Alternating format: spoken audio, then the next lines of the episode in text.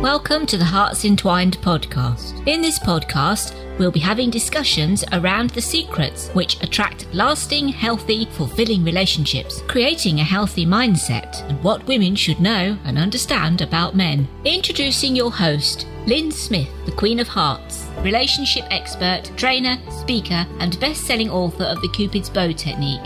Lynn's mission is to have a positive impact in reducing divorce, domestic violence, and suicide. Welcome to the Hearts Entwined podcast. This is your host, Lynn Smith, the Queen of Hearts. And today, listeners, I'm excited to have a gentleman on the show because we don't get many guys on the, this podcast show. So it's always great when I get a great guest. And his name is Dr. Thomas Jordan. He's a clinical psychologist and psychoanalyst, and he's the author of a book called Learn to Love. So, welcome, Dr. Jordan. Ah, thank you for inviting me, Lynn. Thank you. You're very welcome. Now, what I always like to ask guests, Tom, is what actually led you to be doing what you're doing currently? Because we've usually got a backstory. And if you don't mind sharing that with our listeners, it's always interesting to know the reason why people end up doing what they're doing. Yes, uh, three things. Uh, one is this relentless divorce rate that I've been staring at as a clinical psychologist for many years, trying to figure out what the solution is to the divorce rate, which is, according to latest statistics, 50% on first marriage, 60 on second, and 73rd percent in third marriages. Now, something's wrong with that. Um, and I uh, made it a project. I collected information about love life issues. Um, uh, the second reason is uh, uh, the patients that I saw in my office over the years that presented with love life difficulties of one sort or another, um, the repetition that was taking place in people's love lives, the same mistakes over and over again.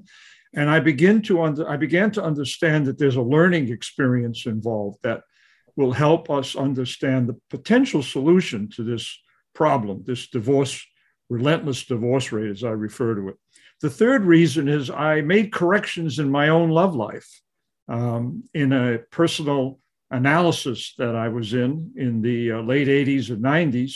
And as a consequence of that work, uh, I was able to get married, and I've been married for 28 years. And um, so I wanted to understand what changes I made and be able to put it in a form that people could read, perhaps work on, in a very specific way to, to work on their love lives and make healthy changes in it. So I, I wrote the book, Learn to Love Guide to Healing Your Disappointing Love Life, as a consequence of those three. Yeah. Excellent. I love it. So, what are you? Did you sort of like find? I'm presuming with human nature being what it is, sort of specific commonalities that sort of led to the breakdowns of relationships? And if so, what were those things? Well, um, uh, basically, I think the cause of this relentless divorce rate is what we learn about love relationships unconsciously, without awareness, from the relationship experiences we have in life. Uh, and your love life begins the day you're born and ends at the end of life. So it's any and every relationship involving the emotion of love. So there's a learning experience. The good news is if something's learned, it can be unlearned and something better learned. So it's something that we can work with, we can understand it. The first step is always to bring this into consciousness. And I, in the book, talk about a method that I offer. I call it the unlearning method. It's a three step method where people are invited to think of it as a, a, a consciousness raising experience where you become aware of what I call your psychological love life. So, my perspective is working on your love life from the inside out. What we bring with us into our love lives, uh, in terms of the type of relationship we set up when we fall in love. We can set up a healthy relationship that promotes the love we feel. We could also set up an unhealthy relationship that stifles and destroys the love we feel. Um, and I think that's helping us understand that 50% divorce rate. It's like a, it's like a toss of the dice. It's chance. Um, I think it's more about what people have learned unconsciously that they reenact in their love life and as a consequence stifle the love that they're experiencing. Um, step two in that unlearning process is uh, inviting people to challenge what they've learned. Once they become aware of it, they can tag it, they can understand it, they can see it, they can interfere with the repetition and replication that's taking place. And step three is to do something very different. Uh, I like to think of the opposite. The opposite is uh, therapeutic. For example, if I grow up in a home where there's parental abandonment, for example, um, and I replicate it by finding people who are not emotionally available in my love life. Uh, becoming aware of that problem is the first step. Second step is to challenge it by understanding what's unhealthy that I'm replicating and questioning it and not allowing it just to mindlessly replicate in one relationship or another. And the third step is to do the opposite. The opposite of abandonment is commitment and attachment. So, understanding the importance of commitment, being able to differentiate people who can make a commitment from people who can't, it becomes a study that invites a person to consciously steer their love life in a new direction. How do you think? I mean, if, like you said, you know, a lot of it is this unawareness that we're conditioned to be the way we are. But I suppose if we've got, say, a pattern of, um, you know, keeping people at arm's length, and you know, because of maybe abandonment issues that we we um, were on the end of as children, for example, um, how do you unlearn that? You know how you so all very well saying you know you, you got to learn to commit but how does somebody who's not used to or doesn't know how to commit learn that? Well as they begin to understand their own particular psychological love life they'll identify abandonment to use your example and then they'll end, they'll identify and what i talk about as after effects. What happens when we have hurt, a hurtful experience of abandonment what happens is people learn to protect themselves when they're in love relationships. Keeping people at arm's length is a defense mechanism, so to speak. It's a way to manage one's hurt, not to allow oneself to be hurt over and over and over again. So that after effect needs to be looked at as well. So we can learn how to replicate abandonment and we can learn how to protect ourselves from hurt. And all of that is a learned experience that's in the psychological love life. Once you become aware of it, now you have tools to understand what needs to be unlearned. Uh, unlearning that defense mechanism, mechanism is going to be very important because when people keep relationships at arm's length, they're protecting themselves from something. Uh, very common in my work with people over the years is introducing them to the defense mechanisms they're using. And what happens there is that people begin to talk about the hurt that they experienced as a consequence of the abandonment, for example. That is a healing experience that offers people a possibility to heal that earlier experience and soften the use of those defense mechanisms and take a little more risk, appropriate risks, risks that are based on good judgment uh, for example, with someone who suffered an abandonment, picking people who can make a commitment and being able to distinguish them one from the other. Um, that's very important. So that's some of the work that people can do once they become aware of the psychological love life that they possess. What other common things do you find that came into your study um, that caused unhealthy relationships other than say abandonment, for example, that you gave earlier? Yeah, I have. Uh, I collected 12 what I call unhealthy relationship experiences. Uh, abandonment is at the top of the list, abuse, uh, control, over control, uh, dependency, um, dishonesty, uh, exploitations of various kinds that can be reenacted in a love relationship, intrusions, which can violate people in certain ways in a love relationship. Uh, mistrust, uh, neglect is a big one. Um, people can replicate neglect in their adult love lives because that's what they experienced earlier on. Uh, rejection, is another, and self centeredness. Being exposed to self centeredness oftentimes invites people to recreate that in their love life, either by finding self centered partners or being self centered themselves. So those 12 were, and oh, I, I left one out dominance. Uh, dominance is another uh, unhealthy relationship experience that can replicate. And those 12, I collected them after, you know, about 30 years or so, looking at people's love lives and seeing certain ones show up over and over again. So I compiled that list, but that's what I have so far. It's evolving. and do you think, you know, there's typically uh, some that more commonly pertain to the masculine and others that more commonly pertain to the feminine, or do you think it's a bit of a mix across both sexes? Um, I've uh, I don't think gender really differentiates very well. I think uh, these are relationship experiences that can occur regardless of gender. Um, how they're enacted and replicated can be different. For example, uh, men might be more inclined to be dominant for example. Um, women might be more inclined to be passive if dominance is something they're replicating, and if passivity was something they were taught by their own mothers in mm. their families of origin. So I think the enactment, the replication of these unhealthy experiences might be a bit different here and there, but I think at the end of the line, it's pretty much not a not a not the best way to differentiate. I think personal experience is better than gender. Yeah, you know? absolutely. I'd say I 100% agree with that in my own experience with my own life and with my, you know, uh, what I've discovered through my own research with my own clients as well. So I 100% agree with that, except like you say, it can show up in a, little, in a slightly different way depending on whether you're a man or a woman. So Absolutely, yeah, I yeah. just wondered if that was your experience too. Yeah, uh huh. Yeah, and uh, uh, in chapter five in my book, I use myself as a case study. You know, a little easier than getting permission to use patients and so on.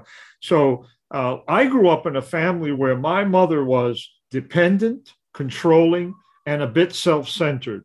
I took those qualities into my love life unconsciously. And the way I set it up is I looked for women with those kinds of qualities unbeknownst to me that I was doing so. Uh, and here's the here's the real shocker: when I and I if I found someone who wasn't, I perceived that they were. so I it was so ingrained in my learning experience that I saw what I was expecting to find. And so when my analyst was able to point that out and and and and and suggest to me that I was using my mother's template in my love life. It was really shocking. I I kind of stopped dating for a while and paid a little more attention to what was going on in my own psychology, and I found that uh, that period of time that I was being a little more introspective in my love life, um, it paid off in the end because I married a woman who was independent not self-centered and not controlling. so I guess I guess that's why I'm still married 28 years later.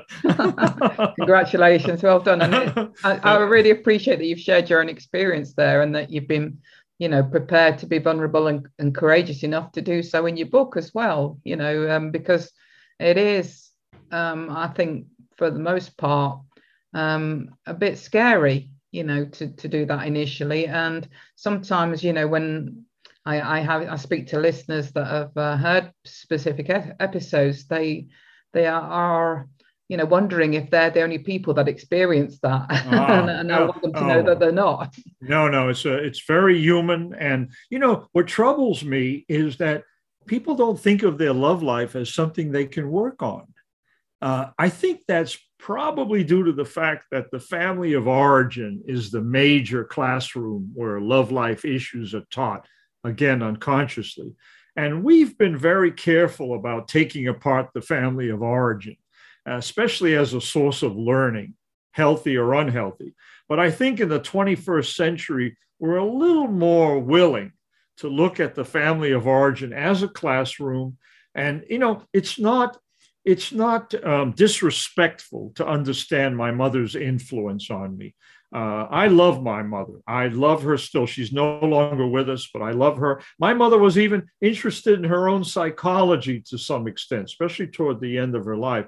And to understand her is to understand my psychology. And I think she would be in favor of that had she been alive to read the book. I think she would have gotten a kick out of it and, and, and had many questions to ask because I think there were things about her love life that she could have worked on and she would be very curious about it. So I believe that looking into our family of origins and, and really families of origin and, and really understand what did I learn in this experience that is now in control of my love life is a very important beginning question to invite people to see their love lives as something they can work on, like they work on their work lives, they work on their educational lives, their financial lives, their, their medical lives.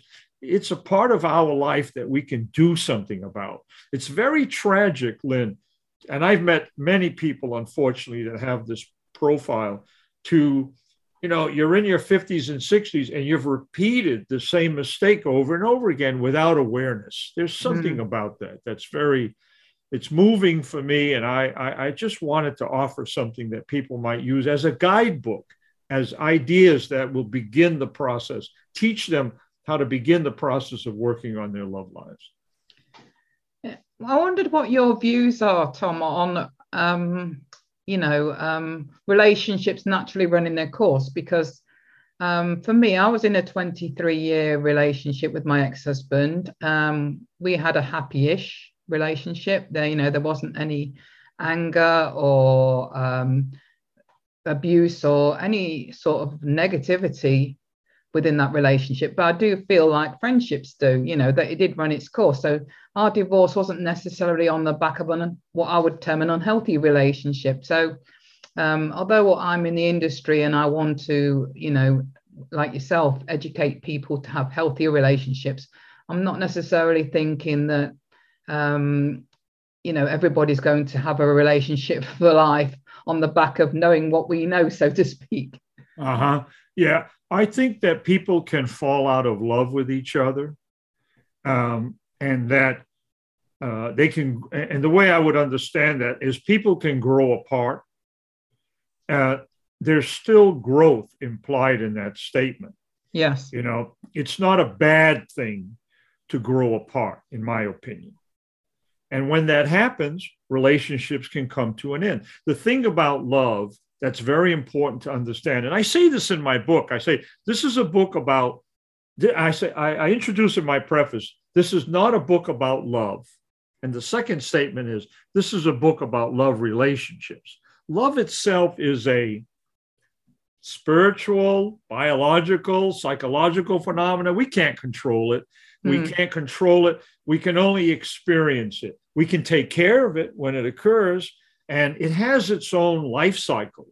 So in that respect, I think that love is is its own thing. It'll it'll it'll come, it'll go, it'll not come, it'll not go. But the point is that it's not something that we human beings can directly change, manipulate, and so on. The relationship we form when we fall in love that we can work with to increase the probability that the love will be healthy. But as you point out, if it's in the cards for the love to end because two people are growing apart, that's going to happen no matter what you do, in my opinion. Yeah.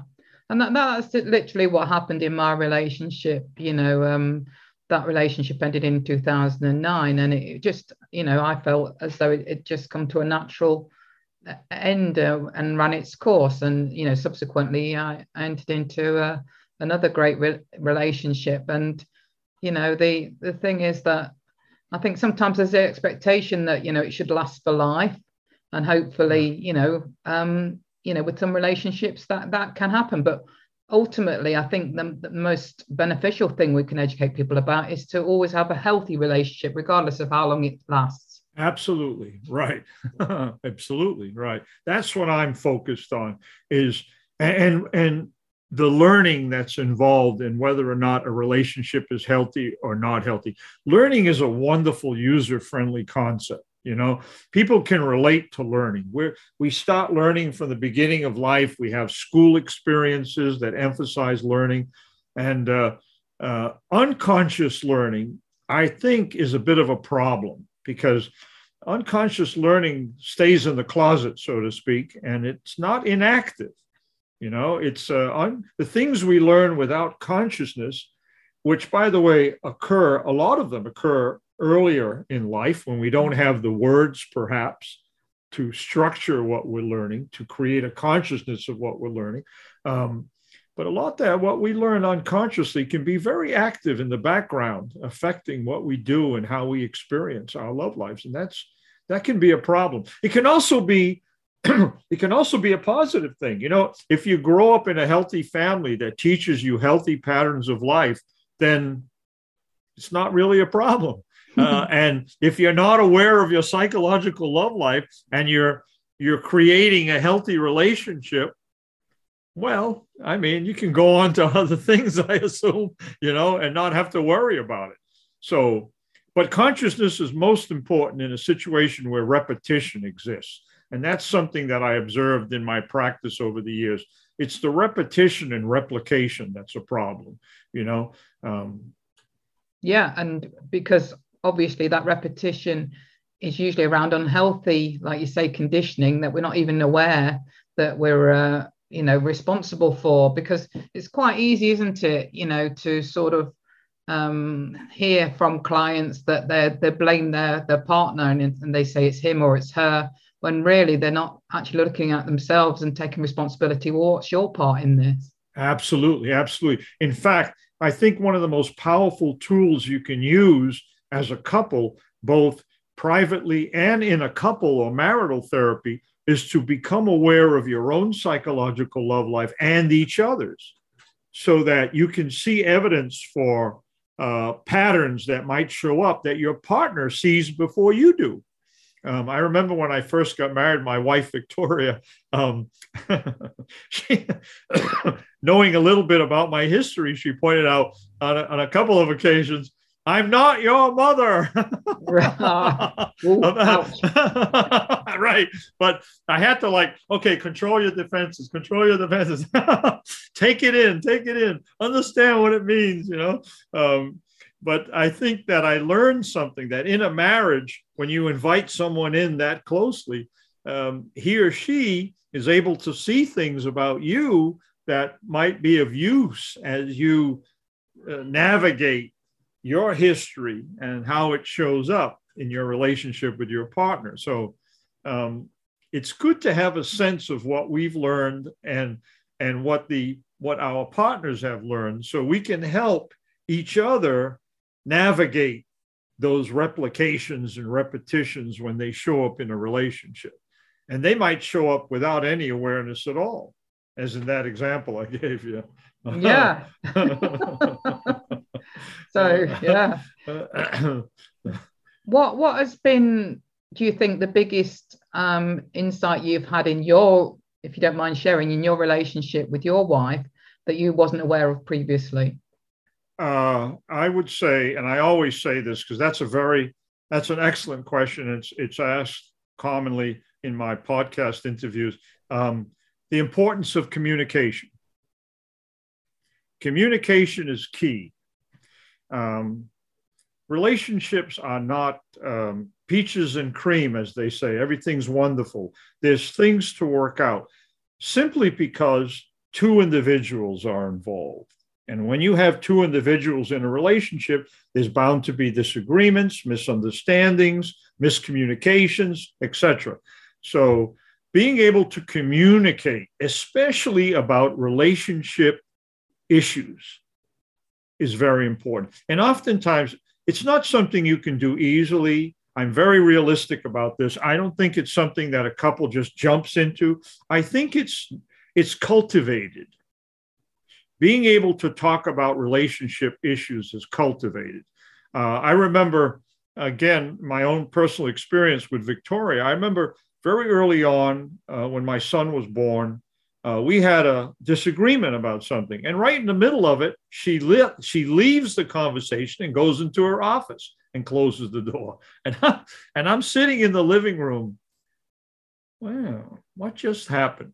Like I'm unfinished. I got this hot rock in my belly, and I'm going to sit here and pretend I don't have it. So I got up and I went into her office and I sat on the couch, and she looked at me like, What do you want? and I'm, I, I said something to the effect, I'm unfinished. We need to keep talking. And I think my wife learned something about me that day that uh, I'm not going to coexist in a relationship with unfinished business, you know, amassing resentment and, and unhappiness. I want conversation. I value conversation. I do that for a living. I think it's important when people are in a relationship to be able to solve problems with each other. That communication is the vehicle that allows people to solve problems.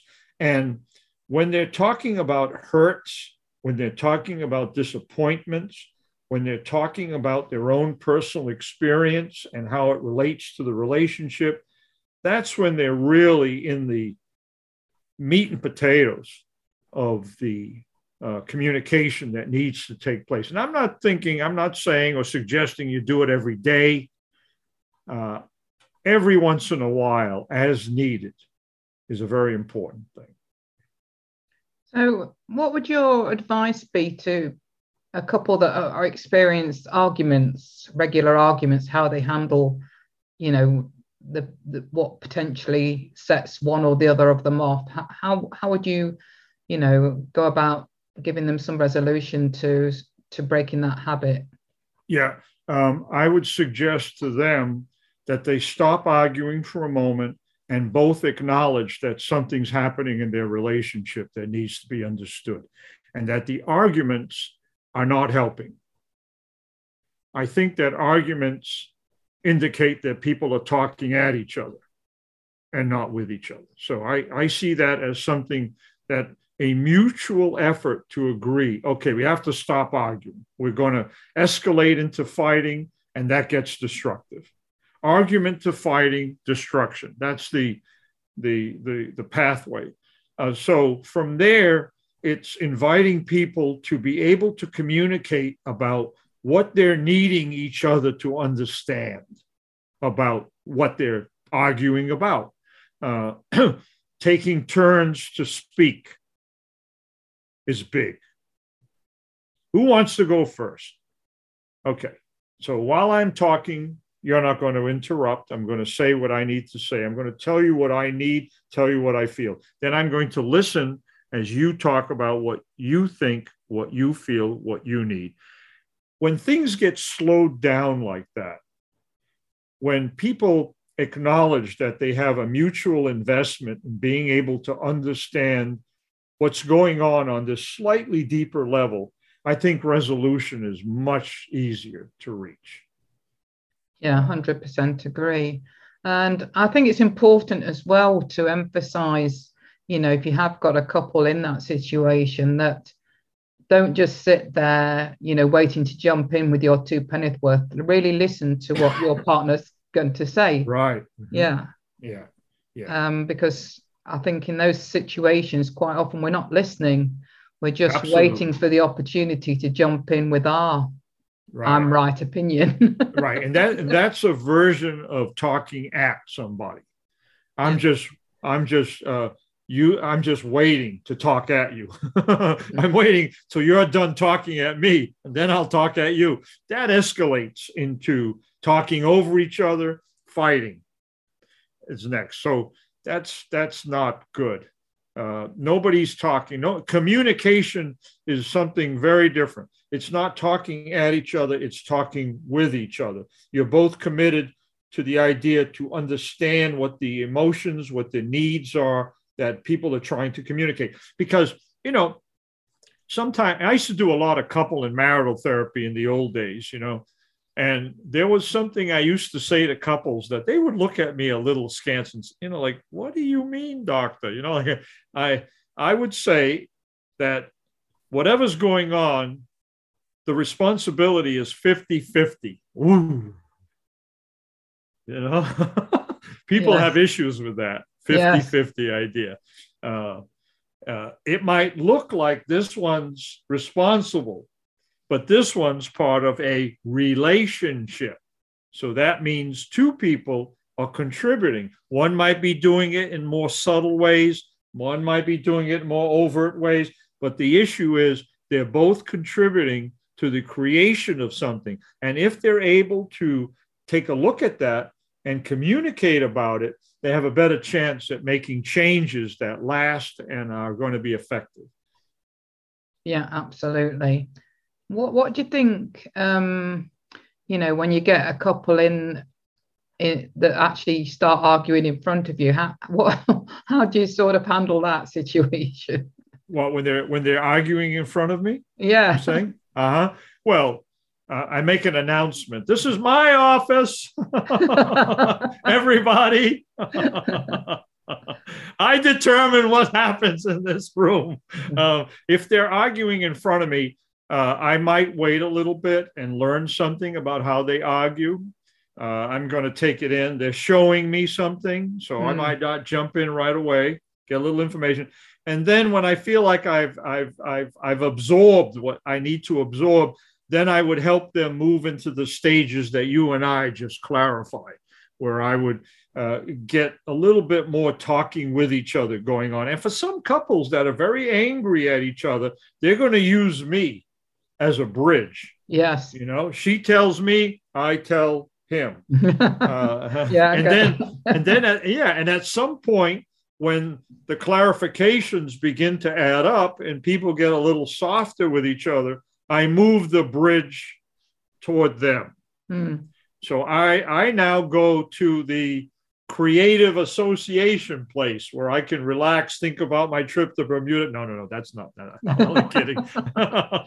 but they experiment talk talking to each other. They cross the bridge with each other, and that's important. And that's a stage in marital or couples treatment that you want to get to. Um, so the beginnings can be hard, and then of course there's the uh, wife that drags her husband into treatment. He Yeah. sits there with his arms folded, and she Yeah. looks at the doctor and says, "Let me tell you all the things he does wrong." Yeah. and she and she lists them A, B, C, and he's looking at me like this, right? And what's very important after that happens is I thank her to acknowledge the importance of what she said, but then I shift my attention to him and let him know that his voice is equally as important as hers Hmm. because I don't want him to be the silent, hating, defensive, I got to get out of here partner that sits No. in the room. Um, so if I can invite him to speak and give his complaints, which may not be on a list, but may certainly be in his mind, equal hair airing, then the possibility of negotiation is a little bit better because the couple will identify me as somebody who's advocating for their relationship, not taking sides with either partner. Yeah, absolutely. And uh, I always think there, is one party or another that's the hostage in the room that does not right, really want exactly. Good word. Good word. I love it. right. And if you don't transform that hostage into a willing participant, you're in trouble. you know, my wife does excellent couples treatment. Um, and I she does it better than I do. So she does the lion's share of it at this point in our mutual practice, in our group practice. And uh, when when this happens, and the woman drags you know drags the husband in, woman looks at the female therapist says, "Yes." Like I'm going, you're going to understand what I'm talking about, right? And the husband sitting there, oh God, two women against one man. I gotta crawl out the window, you know. Uh, but what's good, what she does is once the woman speaks, she she she you know prepares that very good, thank you, and she has a way of talking to the husbands that invites them out, and and they respond to her. And her technique, her personalized technique of doing that is essential because as the man is talking, um, the wife is listening like oh you i never heard you say this i never heard you say that so she's learning things about her husband whose conversation and dialogue is directed to my wife at that stage in the treatment. So, uh, getting the husband to feel like he can relax, be open, be assertive in his own sense about what's wrong and what's right in the relationship, I think is a very important step. And she does it very well. Yeah, I think it's very important. And I think it is usually the, the, the man in the relationship that's the reluctant one that's been dragged there as the hostage. Uh-huh, right. And uh, I think it's very important to create that emotional safety for him to be able to feel comfortable enough to speak and, and uh, you know, say what he needs to say. I 100% agree with that. Yeah. You know, over the years, I've had a number of men in my practice, uh, individual patients who have come in to treatment with painful problems, hurtful problems, but they didn't have words for the pain or the hurt.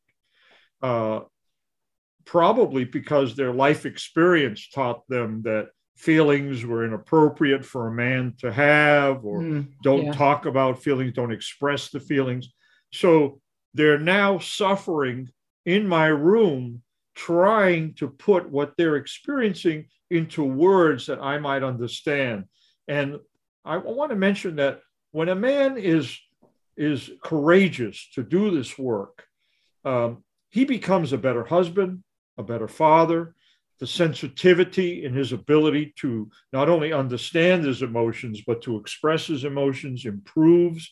And it's been very, very gratifying over the years to have a man uh, move in that direction of growth and, and witnessing it you know, it, it's, it's it's quite powerful. It is. I I, I can absolutely empathise and and uh, you know uh, I've had that experience myself. You know where I've created that emotional safety for them to speak, and it's it's very very heartwarming because, like you say, men are you know are literally conditioned and brought up to suppress suppress emotions and you know be uh, almost afraid to because um, you know of being ridiculed or being uh, perceiving it as weakness, don't they, rather than seeing as women do that, that there it can be your greatest strength vulnerability can't it? Absolutely absolutely. And there's a little formula that i learned many years ago that's been very helpful with this kind of issue and that is that when men or anybody for that matter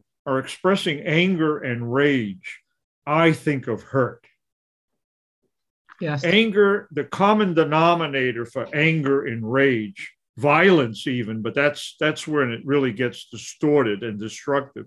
But anger and rage is there's hurt there that's been converted for the defensive reasons we're talking about. So to invite men, patients to be able to identify the hurt that lies underneath that is a very healing experience for people to do that. Then they don't need the anger and rage. You know, anger anger is an emotion with a purpose in its own right, but it's very easily used because it's a power emotion. You know, when you're angry, you don't feel vulnerable anymore and you're pushing someone back. You're mm. pushing them away. So people use anger because they're hurting. It's very easy emotion to kind of you know, eclipse hurt so that the person can stop the hurt and substitute power feelings instead. Yeah. But no healing takes place when hurt's dominating. No, that's, that's true. Yeah, that's been my experience too. So, Dr. Tom, what, for the benefit of our audience, is your best contact information for anybody that'd like to reach out and connect with you?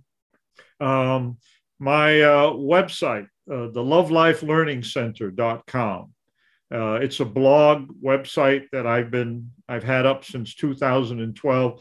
I, I consider it a, a, library of articles. There's about 300 some odd articles up there now on different topics about love life issues that people might reference and get some suggestions. I respond to all commentary that take place on the website.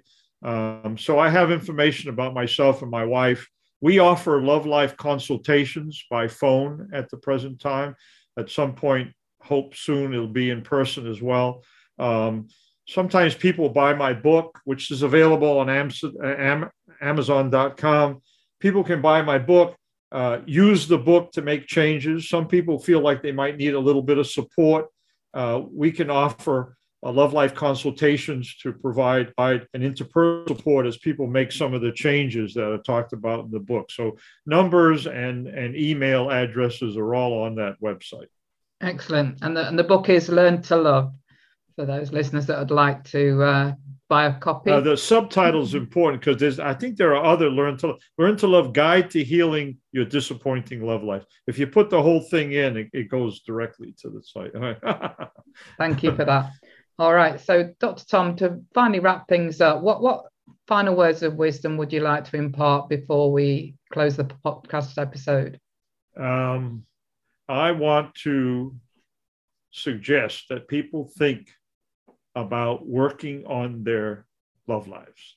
That working on their love lives is something everybody can do.